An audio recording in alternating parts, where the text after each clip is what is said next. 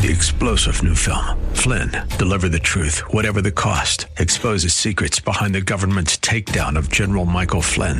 Flynn knew what the intel world had been up to. He ordered the first audit of the use of contractors. This set off alarm bells. He told the truth. He was the most dangerous person for Donald Trump to hire. They had to get rid of Flynn. Flynn, deliver the truth, whatever the cost. Available now. Watch it today. Go to salemnow.com. Salemnow.com. The following program is sponsored by Rosenthal Wealth Management. Larry Rosenthal is a registered representative offering securities and advisory services through Cetera Advisor Networks LLC, a broker, dealer, and registered investment advisor. Member FINRA SIPC. Cetera is under separate ownership from Rosenthal Wealth Management Group. Rosenthal Wealth Management Group is located at 9265 Corporate Circle in Manassas, Virginia, and can be reached at 703-330-3100. Chris McKay is not affiliated with Cetera Advisor Networks LLC nor Rosenthal Wealth Management Group. Bob Jones is an employee of Rosenthal Wealth Management Group and affiliated with Cetera. It's time now for Making Money Sense, live with Larry Rosenthal. Larry is recognized as one of the nation's leading financial and retirement planners and is here to answer your questions right now. Author, speaker, and talk show host Larry Rosenthal is dedicated to teaching others financial stewardship from a biblical point of view. Call Larry now. Studio lines are open at 855 Rose 123. That's 855 767 3123. Making Money Sense is on the air. Well, welcome once again to the Larry Rosenthal Show, and today we have Dina Arnett in for Larry, and we're glad to see her again. Howdy, howdy, howdy.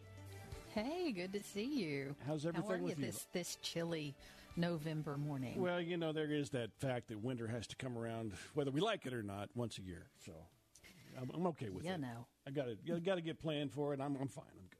How about you?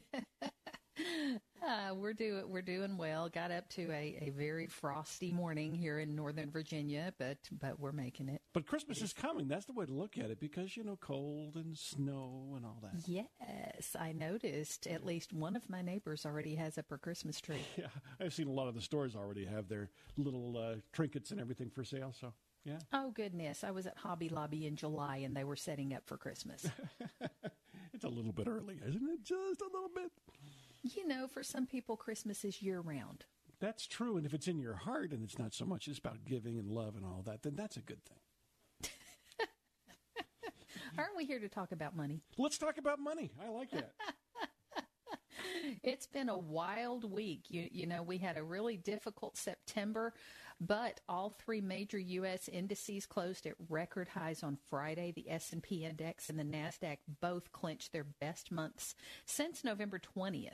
They were up 6.9% and 7.3% respectively in October and the Dow was up 5.8%. For the year the S&P is up more than 22%. So, this just goes to show you. I, I talked to some people when things were going Mm. not so great in September, and they were worried. Oh, is this is this a crash? And I assured them, no, we are we are more than overdue a correction. So to to think that we may see a market pullback at this point wouldn't be a shocker. But there was also this this weird thing called the September effect. And on average, September sees negative returns. So b- between the fact that we hadn't had a, a, a correction in about a year and a half and the looming September effect, a negative September was not a surprise. But the the big bounce in October to, to recoup all of it and then gain some more was, was certainly a nice reprieve. Earlier this week, you may be aware that the Federal Reserve met. Uh, the United States Federal Reserve announced this week that they will start tapering. We've talked about tapering before in in the light of the most recent COVID recession and even back in the 08 recession. The Fed decided that to pump liquidity into our economy, they would not only lower interest rates to near zero, they, the Federal Reserve, would actually start buying United States treasuries and mortgage-backed securities. So they did the same thing for the COVID uh, recession, and they've been buying $140 billion a month of U.S. Treasuries and mortgage backed securities. And the Fed decided this week that the economy is strong enough for them to reduce the number of bonds they're buying. They're calling this the taper, and they're going from 120 billion a month to 105 billion a month. And they'll see how it works. Uh, the great thing that the Fed has done is they have telegraphed this move very, very loudly and over a span of months. So the market didn't really They hitch. built it in, right? Yeah, the market didn't really hitch when the Fed announced this on Wednesday. So that's that's quite a good thing. Um, and we should actually, as this unwinding continues, we should see some hopefully normalization in the bond market because as you may be aware bond yields are at historic lows and have been for quite some time. Uh, we'll see. I think what the fed will do is i think they'll do a number of tapers. They'll assess the effectiveness of it because what are we trying to combat right now? We're trying to combat inflation and inflation can be combated by reducing the amount of money supply that we have in our economy. So the Fed's got a number of tools they can use for that, right? They can raise interest rates. They can buy and sell bonds. They can actually mandate that banks keep more money on hand than uh, than they do right now. That's called the reserve requirements. That in order to combat inflation, the Fed can increase those reserve requirements. So right now, the Fed's doing the slow and steady on inflation. They've they've done the taper. They've initiated the taper, and they'll follow that. If that doesn't work well, you may see them move to raising interest rates. But at this point, we're guessing because, well, I'll say projecting. That sounds I like that better, yes.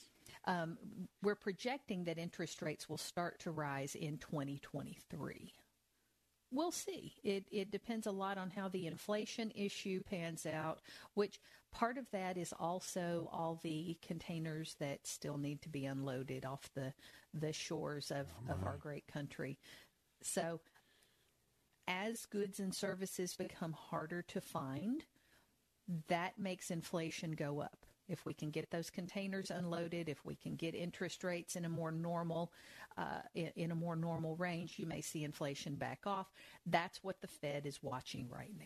Have they really kind of uh, come up with an answer as to why the supply chain is doing what it's doing? Is it just lack of workers, or Um, it, it's a whole bunch of things. It's been this big snowball effect, right? We we had COVID, which hard to believe COVID really was a year and a half ago or more by now, and factories started shutting down to to stop the spread of the virus. And as those factories shut down, the things that these factories built weren't being built.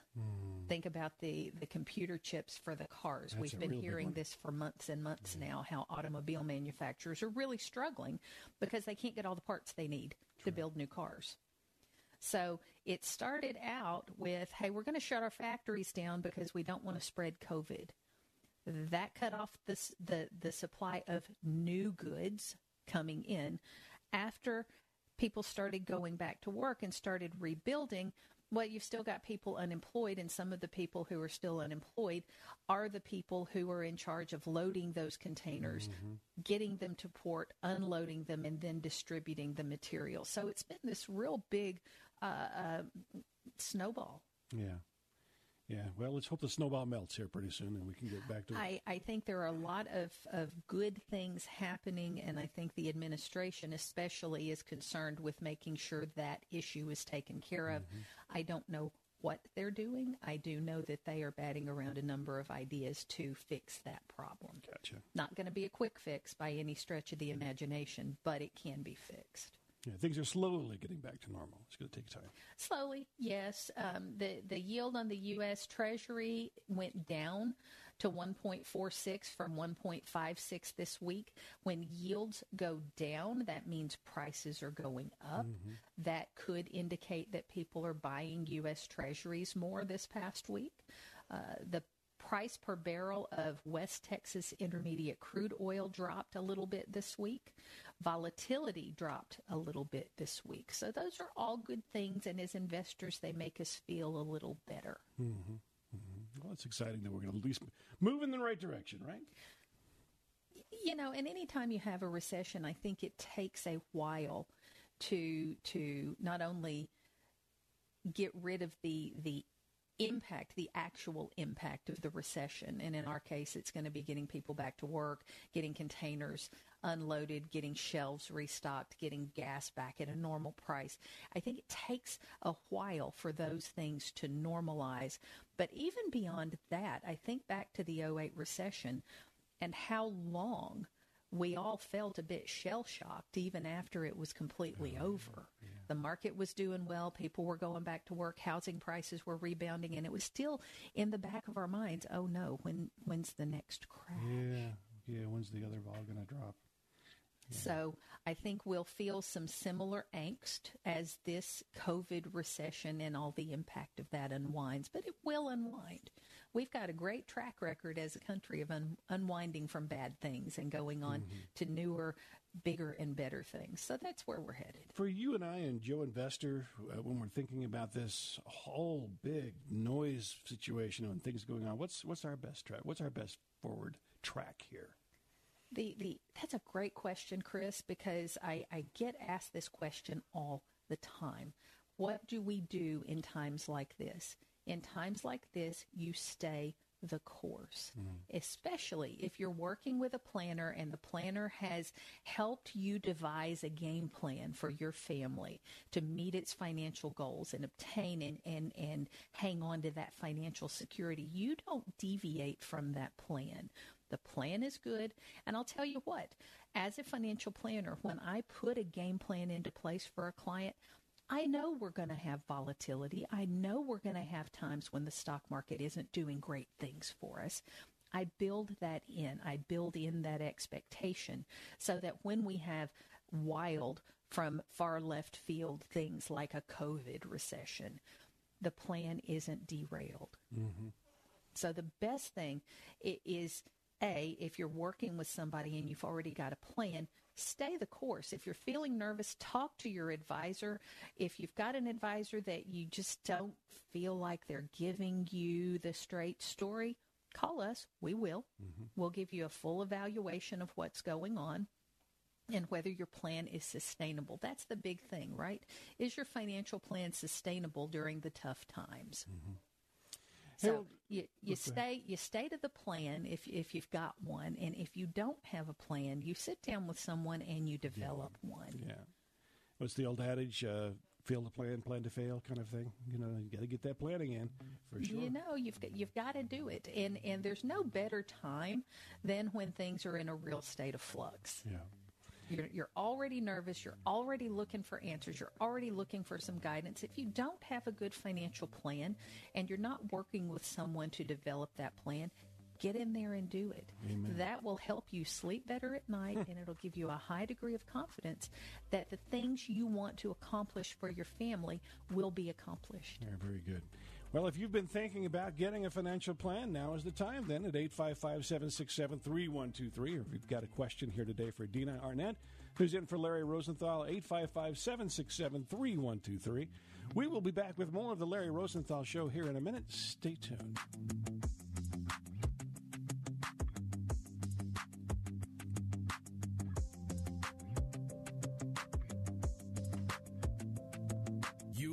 Listening to Making Money Sense live with Larry Rosenthal. Phone lines are open for your retirement and financial planning questions at 855 Rose 123. That's 855 767 3123. More Making Money Sense in a moment.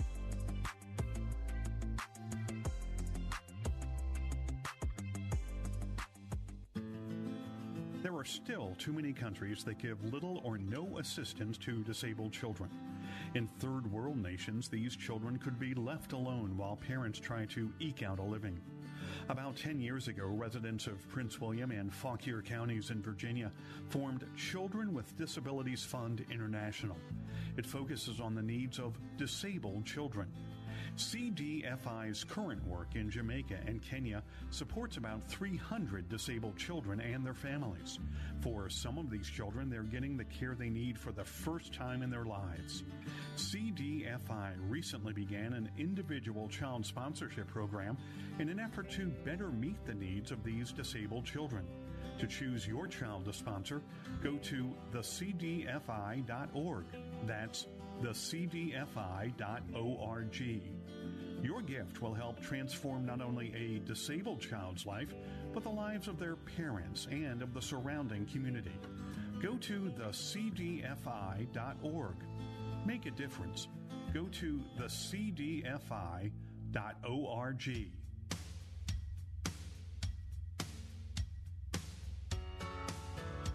Now nationwide and coast to coast from sea to shining sea. Call now 855 767 3123. That's 855 Rose 123. Live from the nation's capital, this is The Larry Rosenthal Show. Well, welcome back to the Larry Rosenthal Show with Dina Arnett in studio with us here today. We've got some phone lines available for you if you'd like to call in and ask any questions that's on your, that are on your mind. It's 855 767 3123. Dina. I am going to spend the rest of the show today talking to you about estate planning and estate management. I get so many questions about this, and there are so many uh, misunderstood ideas about estate planning and estate management. So I want to clear some of that up while we've got some time together today. So, estate management really is just about preserving the assets that you've spent your whole life building, perhaps you inherited from your parents. It's about protecting your spouse, your children, your other heirs, and ensuring that those assets are distributed the way that you want when God calls you home, right? So, good estate planning is also about managing potential estate taxes that could be due upon your death. So I want to talk about some fundamental estate management principles that can help you out with all of this. There are two basic objectives in estate planning. First of all, you want to manage your, your financial and personal affairs while you're alive and while you're healthy and living your life. But the big deal is what happens after that. How do you manage this? How do you distribute the wealth after you have passed on? And there's no there's no set formula for this, right? You can you can do with your estate anything you want as long as it's legal, right?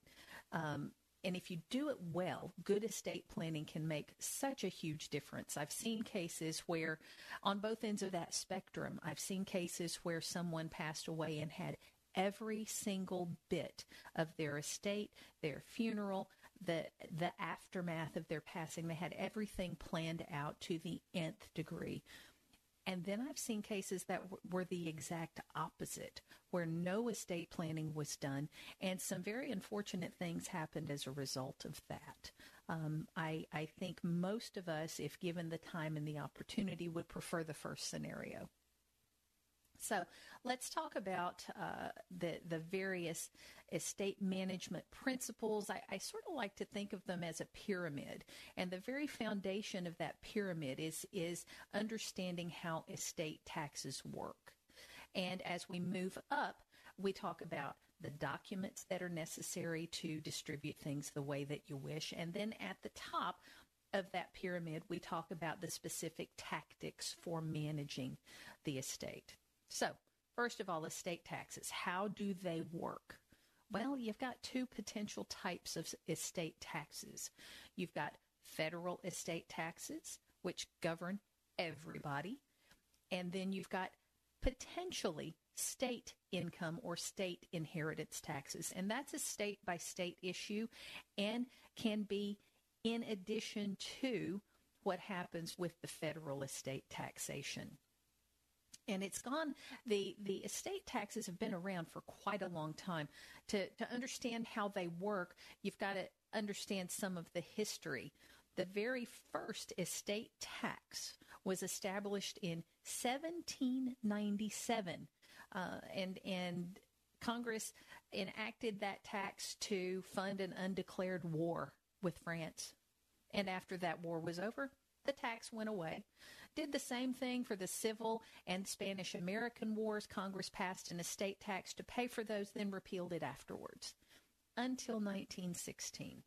The 16th Amendment to the Constitution was passed in 1913, and that gave Congress the right to lay and collect taxes on incomes from whatever source derived. Now, isn't that fun? So, in essence, the Revenue Act of 1916 established the estate tax. It's been modified over time, but mm. never again repealed. Wow. Hey, listen, let's uh, let's take a quick break from estate planning for a second, and let's talk with William in Bedford. Welcome, William. And uh, what's your question for Dina here today?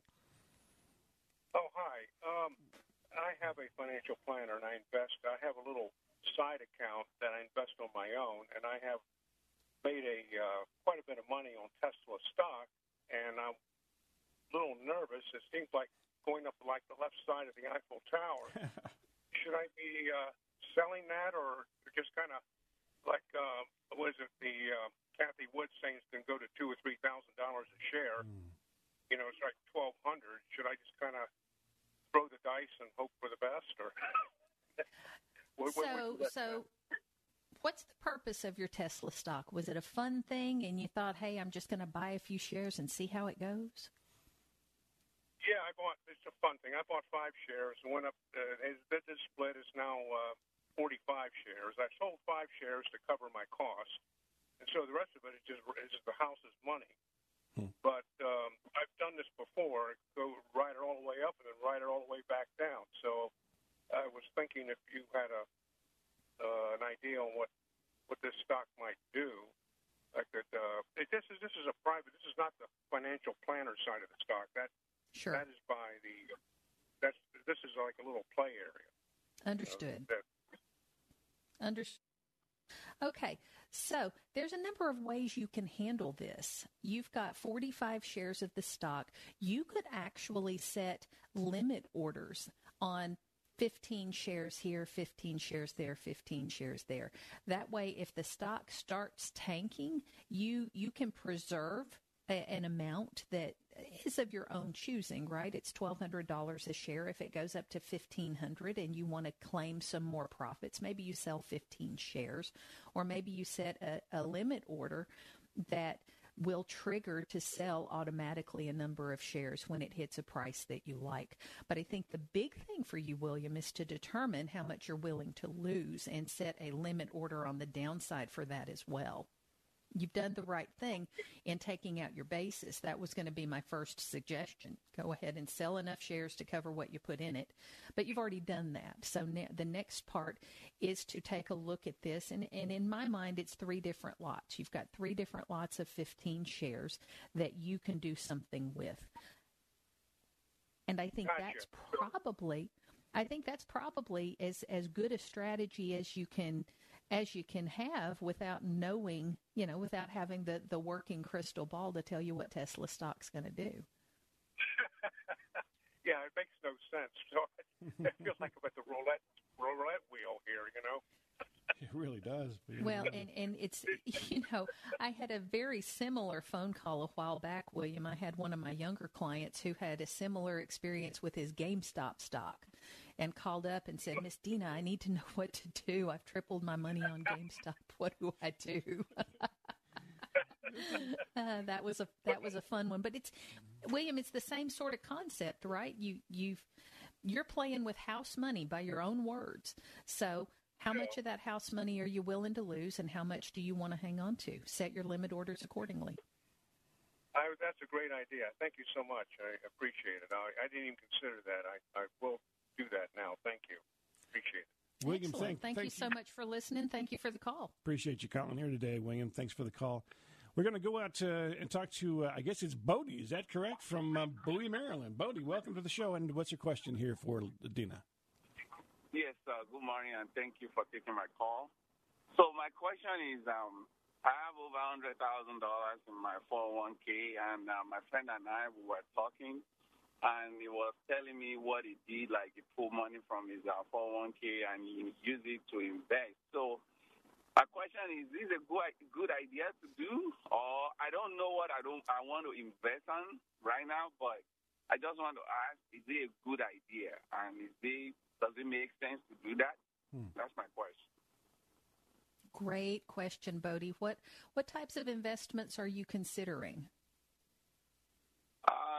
Thinking about real estate and uh, some other things. Maybe invested in okay. stock, but I'm not sure mm-hmm. what to do. Sure, sure. How old are you? I'm 45. Okay. A few things you need to understand, Bodie. First thing, your 401k plan has a rule that says if you take money out and take it in your hand, stick it in your bank account before 59 and a half years old, you're going to owe income taxes, which that's for everybody, right? But because you're under 59 and a half years old, you're also going to owe a 10% early distribution penalty.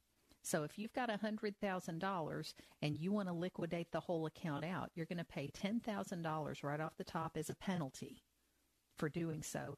And then whatever income tax bracket you're in, federal and state, that's going to come off the top too. So I would encourage you if you want to take money from your 401k and make other investments. Sometimes that can be a really good idea, but be sure that the money comes out of your 401k and goes into an IRA, an individual retirement arrangement. If you have put money into your 401k plan on a pre tax basis, you're going to want to make sure that money transfers over to a traditional IRA. If you've been putting money into your 401k on a Roth basis, make sure you transfer Roth money to a Roth IRA.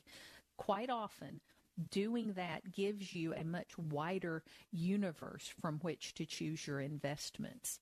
You can actually buy real estate inside an IRA.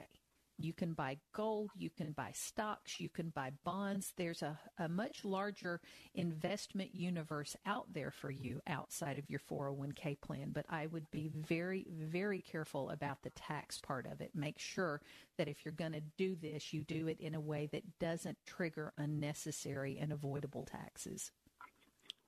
Oh, okay. Makes sense. Thank you.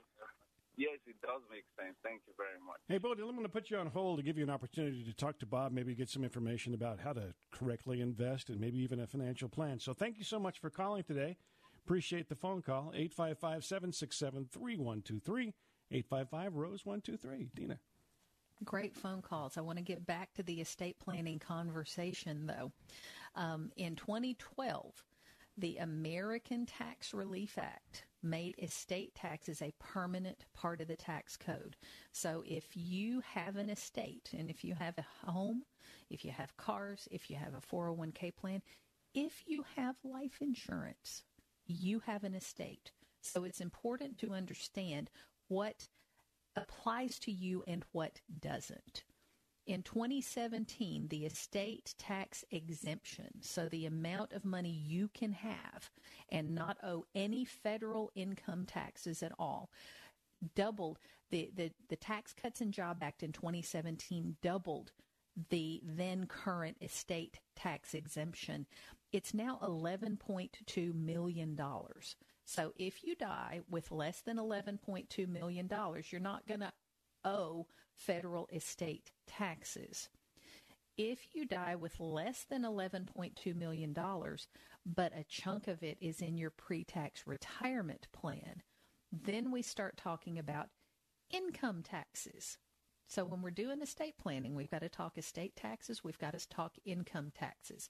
I'll get to the income tax bit in a little while because that's there's some workarounds on that one as well. But if you are someone who has an estate above the current exemption amount, you can do some back of the envelope math real quickly and determine how much you might owe. So the exemption, and, and I misspoke, the exemption is 11.7 million.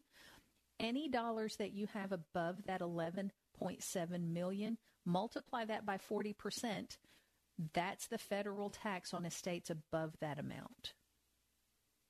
And if you complete your estimate, you find out you may have an estate tax bill, I would strongly suggest talking to someone uh, in, about ways to minimize that estate tax bill because there are ways to do that.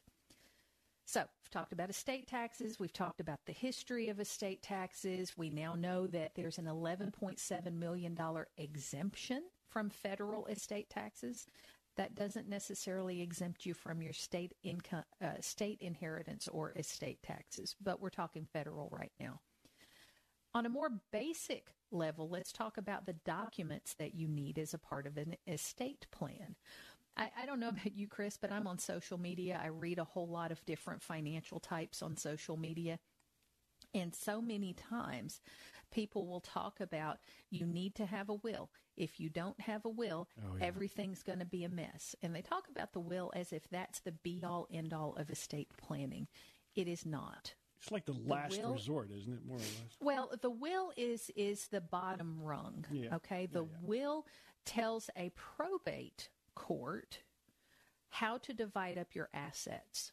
So, by very definition, the will is the instruction to the probate court. The probate court has to read the will, understand the will, and know how to divvy things out.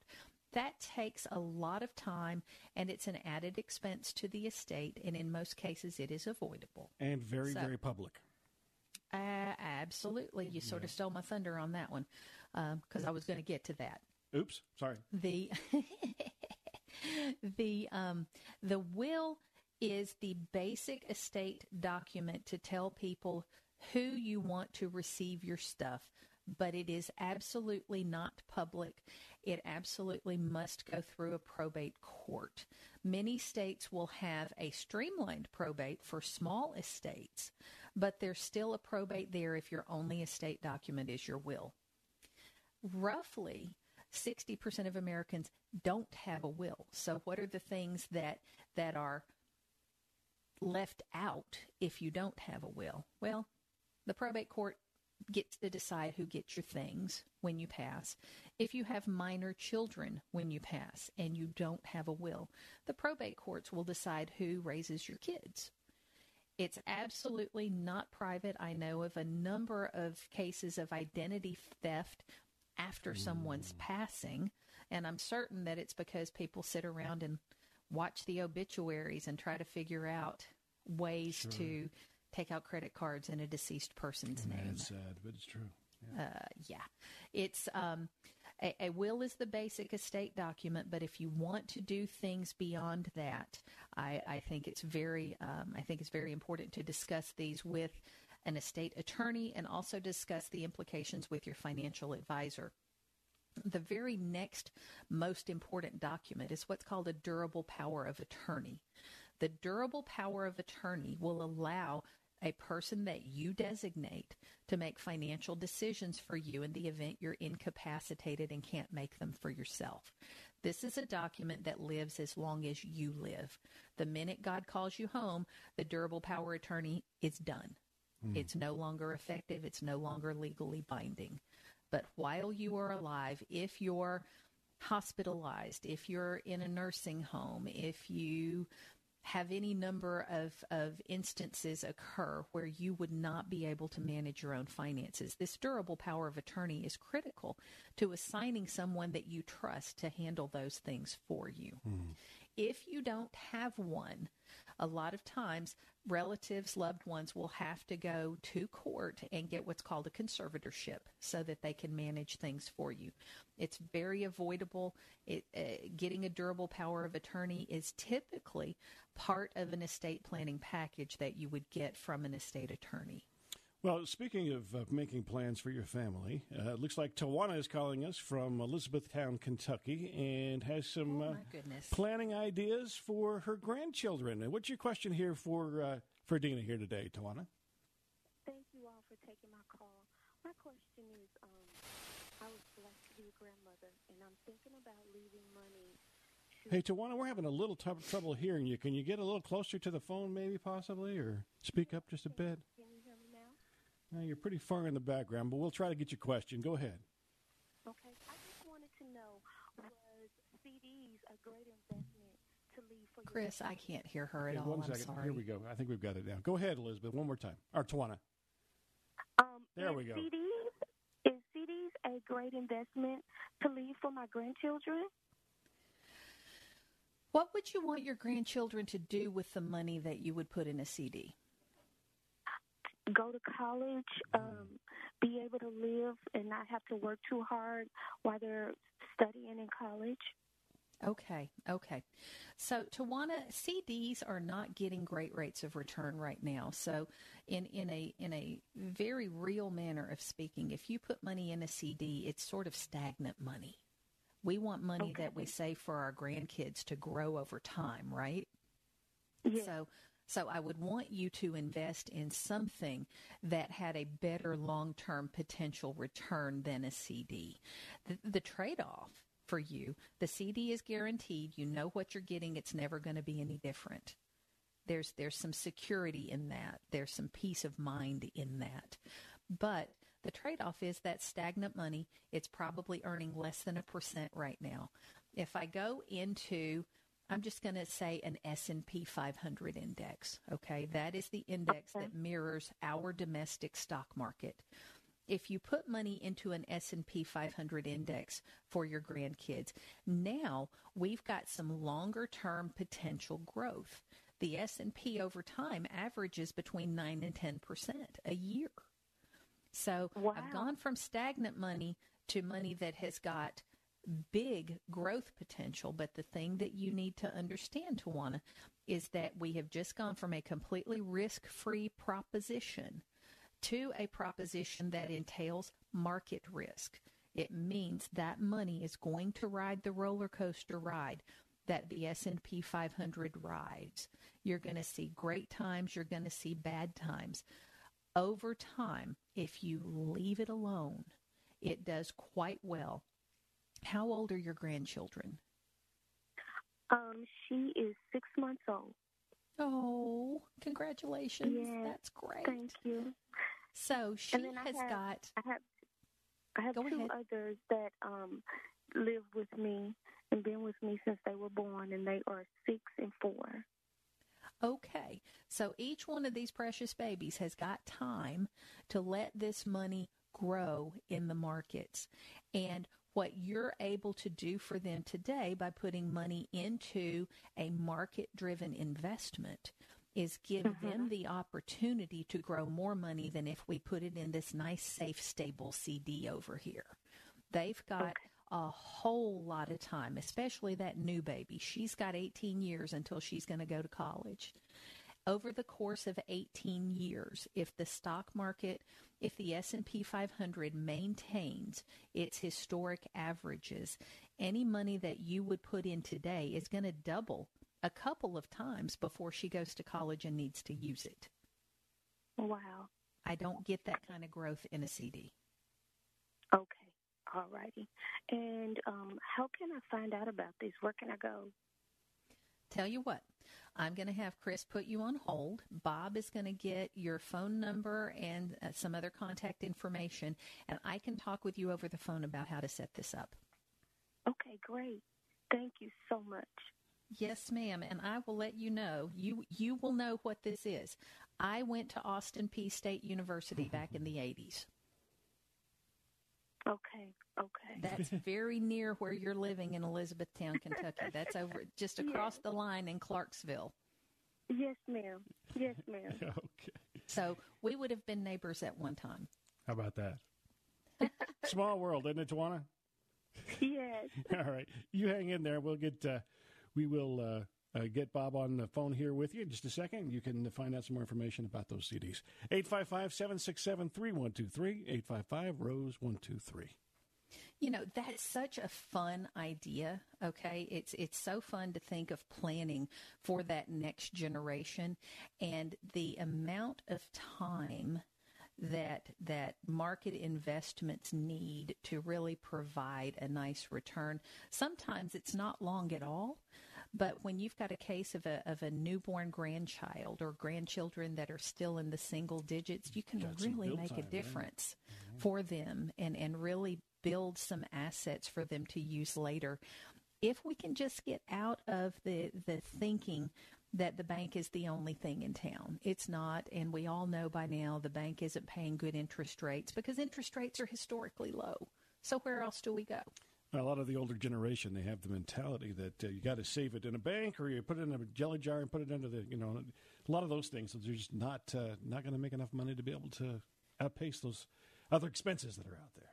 Well, and that's just it. We want to be able to outpace taxes and inflation. If I put $1,000 into a CD today earning 1%, I'm not going to outpace inflation. I'm not going to outpace the taxes that I owe on the 1% that I get.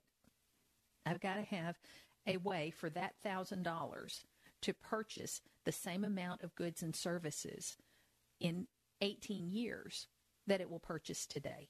So that means I've got to have a rate of return that's bigger than the bank can really give me right now. I was there may watching. come a time may come a time when the bank gives us good interest rates again, but I think that is years and years away. I was watching a movie called Back to the Future. Do you remember that movie? Oh yes, yeah. I do. I remember where the tennis shoes or some Nike tennis shoes is like twenty thousand dollars by the time that that came around. So you know things do grow up in price over time for sure. Okay, back to the estate planning. So we've talked about a will, we've talked about a durable power of attorney. There's also a power of attorney for health care. And the health care power of attorney tells a person that you designate how far you wish doctors to go to keep you alive. Are there certain treatments that you would refuse? Um, are there certain things that that you just don't want to go through uh, in a in an end of life or in a medical emergency type of situation? In a healthcare power of attorney, you get to lay those decisions out. They're legally binding, and you designate a person to carry out those decisions for you. So we've got a will, We've got a durable power of attorney. We've got a healthcare power of attorney. And then there is the big king, the big Mac Daddy of all the estate planning documents, and that is the trust. I get more questions about trusts than anything else. People know they exist, they've heard they're a good thing to do, but perhaps don't understand why and don't understand the mechanics of it. So I'll spend the rest of our time today talking about a trust, what it is, how it works, and then we'll go from there. Fair enough? I think that's a great idea, but let's take a quick break before we dive into that. How does that sound? Oh, okay. All right. And we will be back with more of the Larry Rosenthal show here in just a minute. Stay tuned. If you'd like to call in, now's a good number to not time to do so. 855-767-3123. 855-ROSE123 to talk to Dina Arnett, who is in today for Larry Rosenthal. Back in a moment.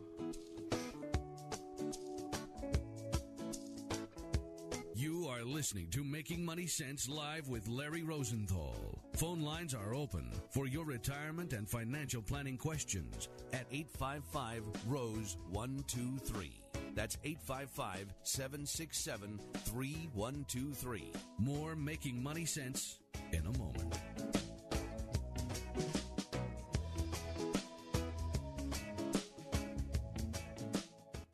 Here's another Money Minute with Larry Rosenthal. So many different ways to invest money lump sum deposits, buy and hold, market timing.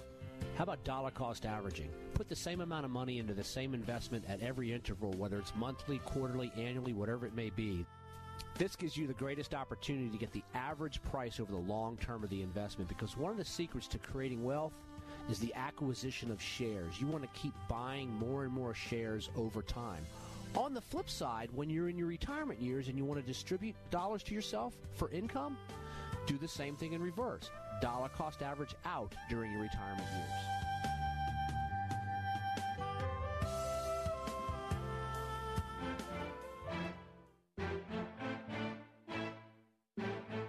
Now nationwide and coast to coast from sea to shining sea. Call now 855 767 3123. That's 855 Rose 123. Live from the nation's capital, this is The Larry Rosenthal Show. And we're back. If you'd like to dial in, 855 767 3123. 855 Rose 123. Now, where were we before I so rudely interrupted you, uh, Dana? Before you so rudely interrupted me. Ha ha. Just Yeah, kidding. yeah, yeah. Talking about trusts and how a trust can help with estate management uh, and with estate uh, with estate planning uh, later in life. So a trust, we've all heard of them, right? And and for so long, trusts seem to be this this sort of magical thing that the uber wealthy used to pass wealth to the next generation. Well, not so much anymore. A trust is absolutely viable even if you don't have millions and millions of dollars. A trust does a number of things for you. And as we talked about earlier, probate's a big deal and probate can be costly and time consuming. Any inheritance that passes by way of a trust automatically avoids that probate process. So we've by by enacting a trust and by titling things in the name of the trust, we avoid that probate process for our heirs and beneficiaries. So what does that mean exactly? A trust is simply a document. A trust is a document that's drawn up by a lawyer and it allows you some flexibility that a will really doesn't. A trust will allow you to designate where your assets go, whether they be financial, whether they be real estate, automobiles, artwork, jewelry, dad's tools, what, whatever. The trust will allow you to pass these things outside of probate, which means they go to their eventual owner in a much more efficient manner. But the trust also allows you to determine how your beneficiaries receive these things. So, for example, if you have half a million dollars in a 401k plan when you pass and you want this to be divided equally among your five children, but one of your five children isn't the greatest with money. Maybe they're what we would call a spendthrift.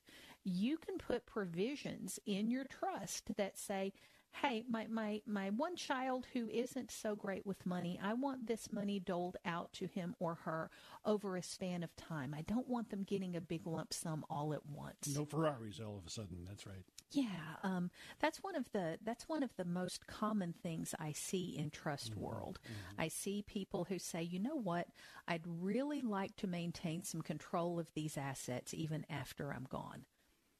A trust is perfect for that. A trust keeps things private.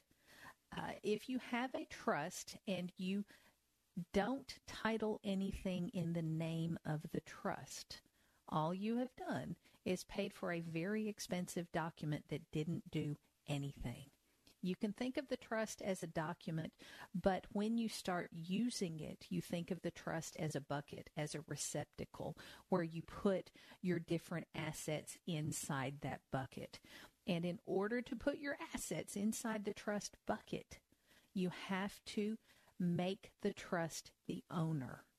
So, for example, you may want to, instead of owning your house jointly with your spouse, you may want to have your family's living trust be the owner of that house.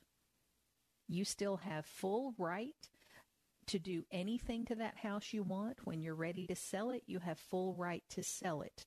But if something happens and God calls you home, while you still own that house and the trust is technically owning that property, the trust will determine how that house is disposed of. It will not go through a probate court. Hmm. 855 767 3123, 855 Rose 123. Tanya is calling us from Norfolk, Virginia. Tanya, what is your question here for Dina today?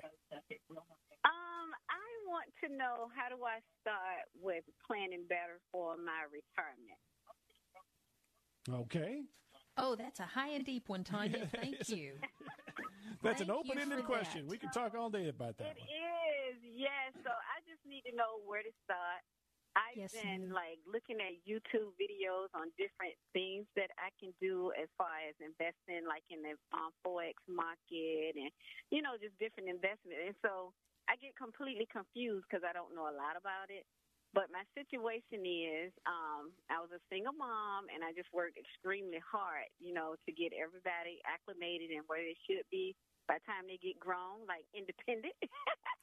so now uh, my next goal is to pay off my house, which will be done um, June of 2022. So what do I do now with the money that I would apply on my mortgage? Oh my goodness! So that I you have a nice retirement. well, you're already being a rock star about this whole thing. I love that you're getting out there and educating yourself about the different types of investments that are out there. That is wonderful. Awesome. And you're less than a year to have your house paid off. Yes, that's, I that's big stuff, Tanya. Hard. I Go, know. girl. I was. I just stayed disciplined and focused. Like when I wanted to go eat out, I say, nope, this money is going towards my home. Wow. So I just stay focused. stay focused. Yeah. So, are, so Tanya, are you still working? Yes, I am. I'm still working, but eventually I want to just be able to enjoy life, like go back mm-hmm. to traveling. I love to travel. Mm-hmm. And so um, my plan is within the next couple of years, maybe three or four years, that I can just stop working and, you know, what the um, I have built up so far, I can like just live off of it if that's possible, you know, with me making the right investments. So sure, sure. Retirement fund, so, that's one thing. So so here's what I would suggest for you. We're going to we're going to put you on hold. Bob's going to get your contact information. We're going to send you our financial planning toolkit. And this okay. is step 1. This is going to get you organized. This is going to get all your financial stuff in one place. Okay. Okay. And it's just, it's okay. a high level document, Tanya, that you go in and you just fill it in so that in one spot you can see everything that you have. And the next thing okay. that you would do is you would take that to a financial planner and have them run a financial plan for you. And that financial okay. plan is going to tell you a couple of things. The first thing it's going to tell you is if you keep doing what you're doing today, here's the likely outcome. I did a plan for a client this week and they, a lot of times clients will give me their budgets and tell me and, and say, Hey, can I maintain this lifestyle when I retire? And sometimes clients come to me and they say, Can you just tell me if I keep doing this thing that I'm doing right now, if I keep working and saving this much money, how much can I expect to live on in retirement? Okay. So we can we can answer that question from both angles, but I think okay. it's important for you to understand what your trajectory is right now if you want to retire in two or three years, what does your income look like for the rest of your life? What is a yes, rate of okay. return that you need to achieve on your investments so that you can okay. outpace taxes and inflation for the rest mm-hmm. of your life and not take so much risk that you have to worry about not having income if the market goes down? Okay. And that was like one of my concerns right there yes, because eventually I'm gonna be just too old to be out there working, and so I want to make sure I have a really good, you know, nest egg where I can just don't have to worry about living with my kids for one, which they would take good care of me, but I don't want to do that. you know, I want to be comfortable in my own home and be able to maintain. Well, you got you know, a long ways um, to go. It sounds like Tanya, you're 19 years old, and so you oh got. My gosh, I'm really almost 60 years old. oh, okay. Well, maybe you sounded just a little younger than that.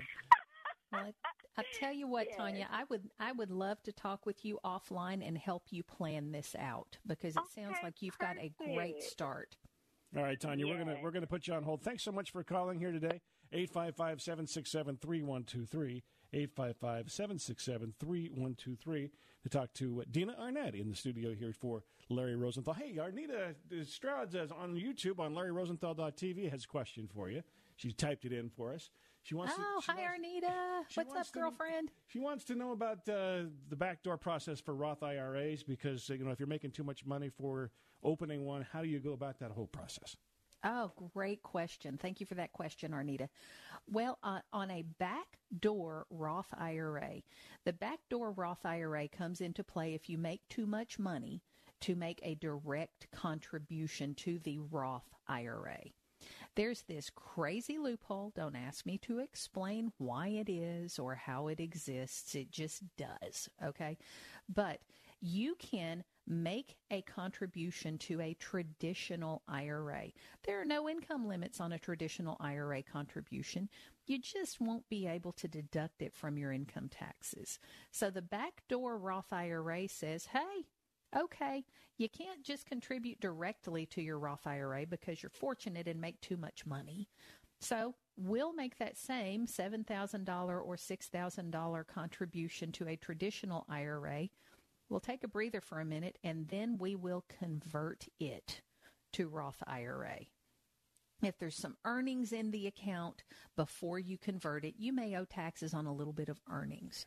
But that is how you get the money from your paycheck into a Roth IRA if you make more money than the federal government allows for contributing directly. We've got the direct contribution, and then we've got the indirect, which is the back door. Good question, Arnita, and thanks for watching on LarryRosenthal.tv. Well, we didn't have a lot of time to wrap up, but we certainly appreciate you here today, Dina, and the con- uh, the con- the uh, conversations. What I meant to say, conversation. Easy for you to say. Yeah, yeah. The conversation on uh, on estate planning today is wonderful. So thank you so much for being here today, and thank you for listening on uh, LarryRosenthal.tv as well as on SiriusXM and WAVA. Thanks very much for being here. We'll talk to you again next time, uh, Dina. Take care. Bye.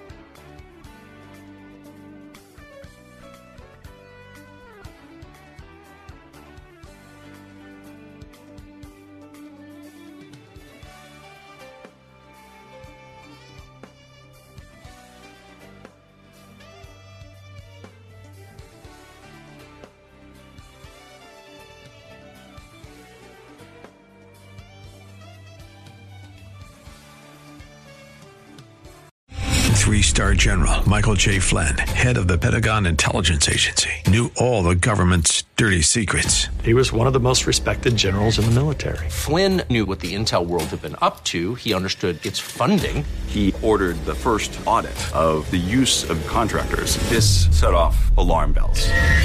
The explosive new documentary, Flynn, Deliver the Truth, Whatever the Cost, and covers the facts behind this scandal. Flynn told the truth. He was the most dangerous person for Donald Trump to hire. I find out the worst enemy that I'm going to face in my life is right here in America. They took my assessment and they wanted me to change it. And I was like, I'm not changing it. They had to get rid of Flynn.